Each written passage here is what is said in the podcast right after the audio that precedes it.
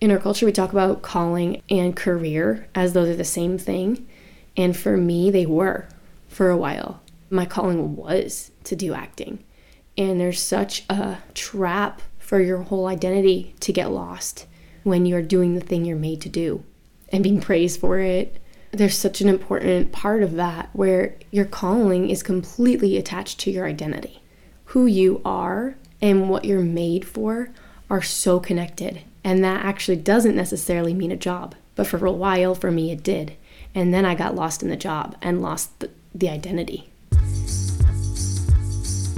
And we're live. There's a little breakfast in there. And we're live. And we're live. For those who can't see or don't know, the wild scrambling sounds in the background are the cat losing her mind, chasing uh, toy sharks around the room. Yeah, she just found out that my ring makes reflections on the ground that look Okay. like uh, laser light, and she's she was amped about it. Very calm. It's pretty amped. exciting. Yeah. It's pretty exciting. Should we talk about how uh, unprofesh our audio sounds? You can talk about that, but I know nothing about it. If you listen to other podcasts on on like the podcast app, and then you look sound listen to ours, you can hear what we're saying, but it also sounds like we're talking in a tin can a little bit. What else do you want to say about that? I was just I was just waiting for your reaction. It sounds to me like uh, people just getting started versus people who've been doing this for a long time. Yeah. Do you want to talk a little bit about um, how you? How I'm approaching our audio. Yeah, just talk a little bit about how how we wanted to approach this. Yeah. So one of the things we first talked about when we were looking into beginning this podcast was how long do we wait to get started so that we have everything together like the, the best audio the the perfect um, thumbnail plan the perfect title all of these pieces Video components, all yeah these things. Yeah. yeah things you understand a little better than i do Yeah. uh, we've also talked about filming as we record the podcast and releasing some of those visual images, uh, videos along with the audio. I didn't think it was valuable to wait to start until we had everything perfectly put together. Or even, or at least the right choice. Didn't feel like it was the right choice. Yes. Yeah. Right. I felt like beginning and even if we have seven scrap conversations where we just we start doing the reps mm-hmm. was really important. And I didn't want to value perfection over our connection, over actually what we would have to say. Mm-hmm. The purpose of this is the content, not the perfect package it comes in. Mm-hmm. So we decided to just move forward. We have grace for ourselves about it being like imperfect or not investing the thousands of dollars into the perfect setup, but choosing intentionally to value starting over starting perfectly. Mm-hmm. Yeah. And that doesn't take away really from the, the like the vision for what it can be or what it will be down the road. It mm-hmm. was really good to have you verbalize that early on, but then to really move forward with that. Where for me, it gives a little bit more grace even to like what we're talking about or how it mm-hmm. sounds. Where if we waited until I felt like it was perfect and then it came off less than perfect, that would feel more comfortable than gradually working to improve the, mm-hmm. the product itself along the mm-hmm. way. What felt really obvious was like this is the right time to start. Mm-hmm. We're in the right emotional and, and spiritual season to be having these conversations. The world looks at like have the appearance, and like the Lord looks at the heart. And I feel like it's a, a really strong example of how that can come out in real life. You did the research ahead of time about like how is it best to do a podcast, and one of the first things they said is like plan out what you're going to say ahead of time. Mm-hmm. And I really appreciate that what's actually intentional for us is to not plan out what we're going to say ahead of time. Mm-hmm. Do you have thoughts throughout the week of what you would talk about on the podcast? I don't think about it. I do. I'm not surprised by that. Mm. What are things that have come up this week? So I would love to hear, honestly, like a deep dive on maybe where inspiration for acting started mm-hmm. for you and what that process looked like. And then I would love to hear like what your perspective now looking back on that time, what what you see when you look back on that time. Mm-hmm. This might take a minute. Mm-hmm. Okay. I often don't know where to begin to have a whole conversation about this because I could give you the appropriate length of story for just meeting someone because I've done that a lot, or I could give you the the extremely long, mm-hmm. too many detailed, too too many minute conversation. So genuinely when I was a little girl, like eight years old, I was constantly telling stories in my head. I have very specific memories of like sitting. We we did renovations of the bedrooms at one point, and so all the girls were sleeping in the dining room. All the bunk beds were in the dining room, and there were just like seven of us in that room, and then the boys were in the living room, and all the bedrooms were being re- redone. But I have specific memory of sitting in the dining room windows, and it was a rainy day, and you know everybody was kind of in a funky mood, and I was telling this dramatic story about what it was like to be an orphan on the west coast and whatever it was or in in Arundel, you know. But I I like look back on like that particular memory actually as kind of like one of my first clues that like I just I wanted to tell the stories. Like I was imagining what it would be like to see that moment filmed. Mm. Like to see that moment in a movie. We did a lot of coming and going from the house and each time we were coming back from our co-op or whatever it was, I would sit in the back of the car and tell myself this story about being, you know, I was a princess in disguise in a castle and I was in disguise as a maid and our house was pretty grand looking when you look at the neighborhood in contrast and so I would like walk up our front steps and imagine I was undercover and I was just genuinely like telling stories the whole time like through my whole childhood. I wrote a lot um, and it was always with this image in my mind of what this would look like if I was watching it in an image. And I, I don't think I knew movies at the time, but I was imagining what it would look like if I was watching it play out. My grandma took us to a lot of plays from the first time that I went. I, I wanted to be up there. Didn't have any idea what went into it, but just I wanted to be the person telling the story. So then when I was 13, I started asking to be in plays. And I didn't ask for pretty much anything back then. So I don't know what it was in me that knew so strongly that I needed to do it. But something in me just understood that, like, I was supposed to do plays. There were a couple of places I knew of I wanted to do theater, and my mom wasn't comfortable with that atmosphere for me. And ended up finding that there was a theater program through this homeschooled academy that we were part of. And it turned out to be one of the best. Um, I have not seen high school and younger age theater done as well as this company ever. It was called CB Productions, and Carla, the director, required that everybody who was in her plays took classes from her first, and then they had to audition. And actually, a very small percentage of the people who auditioned made it into the plays. She wasn't interested in just putting everyone in. She was actually trying to create a quality story and a quality cast um, atmosphere as well. So, from the time I was 14, I took her the first semester of classes and was given permission to audition early and auditioned for that spring show and made it in. And I remember I was so upset that I was not the lead character, but I was just like this little, I was a triplet. So I had two other people who were with me on stage every, like all the time. And I was so angry that she didn't see my, my deep potential um, which she did. But I was really expecting it to just start with a bang. so from 14 to 19, because I did a second year, uh, my senior year, they had one play each season. So it was a, a fall play and a spring play. And um, I was part of everyone except for one of them. Played all kinds of characters from Annie Sullivan and Miracle Worker to like a fairy with no lines in Midsummer Night's Dream. And Carla was not interested in creating stars and having them play the lead role each time. She actually understood all of her students and tried to grow us as individuals and as actors by putting us in different roles. So particularly there was a she was doing Little Women and I was sure I was a shoe in for four out of the seven female roles. And she didn't cast me. And it was genuinely like one of the hardest experiences in my acting career. I remember I was in church and I had just gotten the cast list and I could not stop crying. I had like big, like, I'm not even kidding, like the snot that I went to wipe my nose and it just attached to my hand and just came out in this long string. I know that's gross, but I was, I was heartbroken. And um, my dad gave me permission to leave church if I went home to watch Rudy which is like this inspirational movie but I think an underdog Really, I don't I didn't watch it. I went home and I didn't watch it. And uh, what Carla did was not just teach us how to act, but teach us that acting is a reflection of life and being a whole person. And that each character is an individual with an entire background and story and motivation. And so she's teaching this to high schoolers. It was fundamental for me understanding who I was as a person or or just starting to look at that as a question. I don't think that was something that would have come up if I hadn't done acting with her specifically. So, oh, I'm actually just remembering this, but I had a writing class with a teacher. I hated her so much. Oh, she was so frustrating. She graded everything based on what she wanted to see, and it was one of my first experiences working with a teacher who wanted to hear certain answers and wasn't actually interested in just looking at what you brought to her.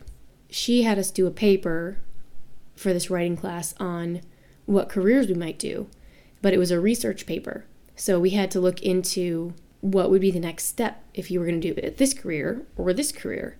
Give us some actionable steps. I think it was just one career. And I couldn't decide between being a horse trainer and being an actress because those were the two things I wanted to do. I decided to do the paper on being a horse trainer because it felt safer and easier, and I felt like this teacher would honor me more if that was what I chose. But it got the balls rolling in my mind. If I wanted to be an actress, what would my next steps be? And so at 17, I started looking into how do you start doing acting for real, like a job? And my brother in law was in school at Northwestern for film. He had worked with a couple of actors in the Twin Cities, and I chased them down and got coffee with them and asked, So, what is it like being an actress in the Twin Cities? And what kind of work do you find? Do you find work? How did you get started? What resources would you recommend? What would you recommend just starting out? And so I sat with this woman, Marcy. She was so generous with her time and her resources, and she just spelled it all out for me. So I subscribed to these acting websites and started auditioning for things. I didn't tell anybody, I just started auditioning for things.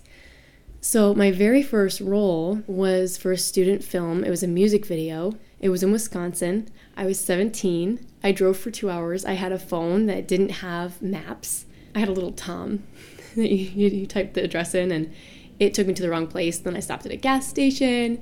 I had to look up the email on someone else's smartphone and find out where they were. So it was a whole story. But um, so that was my introduction to film, and realized I really liked the process of it, and started auditioning for more things and making it into more things, and was continuing to do theater uh, as well. But it was really cool to recognize how theater is months of work and hours invested, and every scene is so scripted that you can then find new angles and film is fly by the seat of your pants. Hopefully, you have your lines memorized. Maybe you don't. They might have been written that morning. They might change them on the spot. You know, it's just a very different thing. So, the spring that I was graduating, there was an audition for this this movie called Four Days Alone in a Car. I looked at it and I was like, this seems weird AF. It's this funky Christian company and they're calling it Four Days Alone in a Car. Like, what kind of nonsense is this? But I felt like inclined to do it. And so I did it. I had no idea that was Holy Spirit pulling, but that's what I did. That was Miles Between Us. And because I'd had this random 90 minute student film that never got done, they were willing to trust me with the lead role in a feature. So it was kind of funny to realize that, like, when I started theater, I was expecting to get the leads right off the bat, and I didn't. And then when I started film, I understood that maybe it wasn't going to look like that. And then I started getting leads right off the bat. So, right out of college, I had a feature length movie where I was the lead. Wasn't paid for it. We filmed over the course of a month and met some really amazing people. The director for that movie was incredible at directing actors. And the DP was another person that is one of the best people that's, that works in the Twin Cities. And um, I just made really rich connections, which I think was a huge catalyst for everything that followed. So after Miles Between Us, I just started grinding, auditioning for as much as I could, getting involved on the different social media platforms and forums, and started taking some classes, I think, as well. Really was just meeting the people that kind of run the film world in Minneapolis and making really good connections. And I don't know how you, you know, sum it all up, but you flash forward two years later, and I'd been part of multiple feature films and tons and tons of short films and met most of the people that work in the Twin Cities and have good relationships with them. Yeah, I was loving it. I really felt like I had like found my purpose and people would ask me what my goals were as an actress and I unflinchingly announced that I was going to be the next Jennifer Lawrence. And that was an active choice to just say what I wanted because for a long time I wanted to acting and I was terrified of saying it. Had a really challenging conversation with a really important person in my life where they asked me like what would I do if this failed? What would I do if I failed as an actress? I needed a plan B because this wasn't a, a, safe career. You know, it was so hard to hear that at the time, but what it actually did was just push me to say, no, this is what I want. I'm not gonna settle for safe.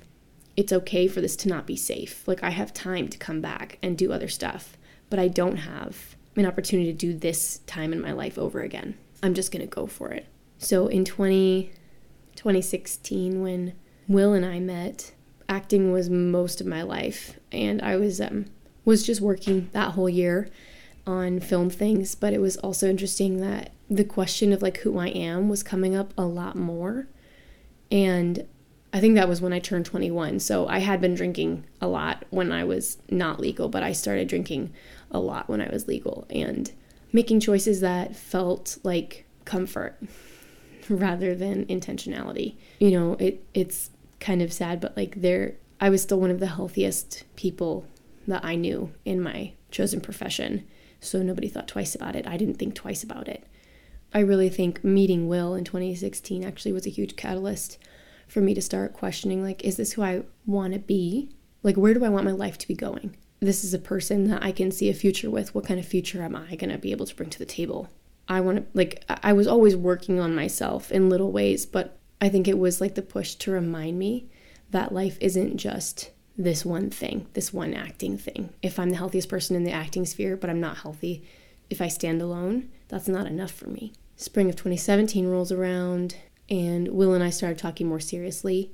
Um, I was cast in a feature film that shot in Wisconsin, and um, that summer, I you know I was driving back and forth a lot and spending lots of hours in the car, and between career questions, identity questions, and will questions, I spent all of those hours just crying and praying and crying and praying. I never had lost sight of God, but I had definitely lost sight of like what walking with God was supposed to do in me, where I felt like I'm supposed to live this out for other people so they know God is good, but had lost track of what God would be in me in the midst of that. That summer, we got together. I moved out shortly after that, had my own place, felt like I was rocking the world. I had this great boyfriend, I had this great um, career, I was living alone, uh, my home was beautiful and like so much of that was really true in an internal place as well like i was doing so well emotionally and spiritually and then i started feeling the pull from the lord to set acting aside didn't know what to do with that by the summer that we got married which was 2019 i knew the lord was telling me to, to set acting aside to stop pursuing it and stop trying to get roles i felt permission to take what came my way, but no permission to fight for it or try and earn it from my own capacity. Oh no, that must have been the summer, this fall we started dating, actually. Um, but what happened right after that was that I ended up getting more roles and more, like, better roles on bigger projects with better crews and better paying than I ever had before. As soon as I like surrendered it to the Lord and was like, I'm not doing anything that you don't specifically just bring to me. So people would reach out out of the blue and be like, hey, I want you on this project. Here's what we can pay you. Here's what the role is. Where I wasn't auditioning for things. Or, hey, we want you to audition for this project. I would audition for a small role. They give me a bigger role. Um, where it's just like the favor of God on my career as soon as I was willing to put it aside. So for that whole first year of surrender, I worked more. And then the year after that, I stopped working, essentially, almost completely. And that was when you and I got married, or shortly after. And then 2020 happened with the pandemic and the shutdowns and everything. And it's also connected, you know, we talk about like your career and we think we can just put it in terms of like, this is what I do from nine to five. But at least in our culture, your career is so linked to your identity. And especially in something like acting, where you're actually bringing yourself you're showcasing your most vulnerable sides. The work that I do internally impacts how well I can act, how well I can do my job. So, from the fall of 2019 to the beginning of the pandemic, I hardly did any acting and that was i mean really challenging but it, it was honestly like i think in many ways like the, the lord testing like hey did you lay this down or did you just say you did it was shocking to me how much of my identity had been stuck there then as 2020 happened and i wasn't employed my position had ended as a nanny with this family that had opened up all kinds of places in my heart the lord was just peeling back layer after layer after layer after layer of who I am. You know, things I never had time to look at when I was just grinding. So in the 3 3 years that have transpired since then, I've done a project here and there. It doesn't feel like I'll never act again, but there's no hope set on that for me. My life is not revolving around if I ever act again, if I ever get in big projects again, projects again, what people think of me in the film world. Um, I was really trapped in fear of what people thought of me, fear of man, trying to like be enough, trying to act the way they wanted me to act rather than what felt honest. I really got into some patterns, uh, like some stuck places. And I learned so much about how to act for the camera that I stopped being a good actress, I think. I completely lost track of like what acting's about in all of the tips and tricks of the trade. It was so hard to like surrender to the spirit's pull, to drop it. But I am so much better for it as a person, as an actress, as a friend, a wife, a mother, a sister. In our culture, we talk about calling and career as though they're the same thing. And for me, they were for a while. My calling was to do acting. And there's such a trap for your whole identity to get lost when you're doing the thing you're made to do and being praised for it being successful at it. You know, it, it's every it's the American dream or you know the our culture's dream. There's such an important part of that where your calling is completely attached to your identity. Who you are and what you're made for are so connected. And that actually doesn't necessarily mean a job. But for a while, for me, it did. And then I got lost in the job and lost the, the identity. Because I was made to do this, this must be all I am and in having me lay it down and then all the things that have happened in the last i mean you and i have dug in when when challenges arise or when woundings arise and i cannot i mean i don't recognize who i am now when i set her next to who i was when we met who i was the year before we met who i was a year into film work the lord has been so faithful to just transform me and inform me about myself through the process of me being willing to lay down my ego and my hope, honestly. The question really was Am I enough? And is he enough? Is he still good? If nothing ever comes of this, if I have told people boldly, I'm going to be the next Jennifer Lawrence, and then I stop acting altogether, am I a failure? Am I a liar? Does their opinion of me change? Does my opinion of me change? Like who who am I? if I'm not that. And that is a holy place to be. like the answer is enough. Who am I if I'm not that? I'm enough. I'm loved. That's been a process of a few years of intentional digging to get to that understanding. It's been an incredible few years. And what is really fun, very, very cool, and what I'm like watching happen, the relationships that I built were honest relationships and they've stuck with me here we are now where it feels like permission might be coming back in little spurts and not for everything for sure, but in little places. As I am reconnecting with the industry and with people in the industry, and I'm invited on to some of these projects that I'd be really proud to be part of, I haven't missed anything. You know, there's some things that have happened that have been really exciting, but what is for me is still for me, and nothing that I was not part of was for me there's this lie I think in the world, but really strongly in like the film industry, that if you're not working your royal tukas off, you will fade from memory, which is the fear. But when you're walking with the spirit, you don't lose the things that are designed for you, even if you step away for a long time. It's been really interesting recognizing that now that I don't need it, it's coming back into my life a little. And as it comes back into my life, I recognize it's an excellent addition, but it is not an end goal. And that's new for me. And so good. I put it back down. Thank you. Don't know how to come back from the musical interlude, quite Mm, how to sure, do that super sure. smoothly, but boo, that was so good. Thank you. Thank you for sharing those things. Thank you for asking me about them. As you've gathered, Boo Baby is up. The nap time uh, has come to an end, That's right. and uh, therefore the nap time session probably needs to come to an end as well. That's right. guess who learned to uh, do a high five today? That's right. Our eight month old son. That's the one. Guess who has almost six teeth? That's right. It's good times in the neighborhood. That's right. It's a rich life. hmm I can't imagine being a mother now without the break from film, honestly. There are so many things that I have healed, honestly, but healed and learned in the last two and a half, three years that, you know, when you're just grinding, it's so hard to invest in the heart spaces, and that's everything that you need as a mother. You need all of it. So I think this uh, would end up being episode six if we post all the episodes that we recorded. Mm-hmm. What do you envision for the next like month of episodes, month worth of episodes? What's up, Gita? I, I feel like this next month is honest is honestly going to be covering the base topics. Mm-hmm. Our beliefs and values, honestly. It's really interesting, but like our beliefs and values and how we got there Mm-hmm. around most of the topics. Mhm. And I think that's season one. Foundation. Yeah. This is what remains after we've threshed it all out. Mm. And then I think season two, we're going to dig deeper, but I don't know what that even looks like. Mm-hmm. How many episodes do you think we should cut off season one with? 25. That Alright. popped out of my mouth. I have no idea why, Hey. so Hey, I love the uh, the quick answers. Generally, they're generally the right ones. yeah. I love it. And you haven't even talked yet, so we've got lots to we've got lots to do. Hey, it's gonna be good.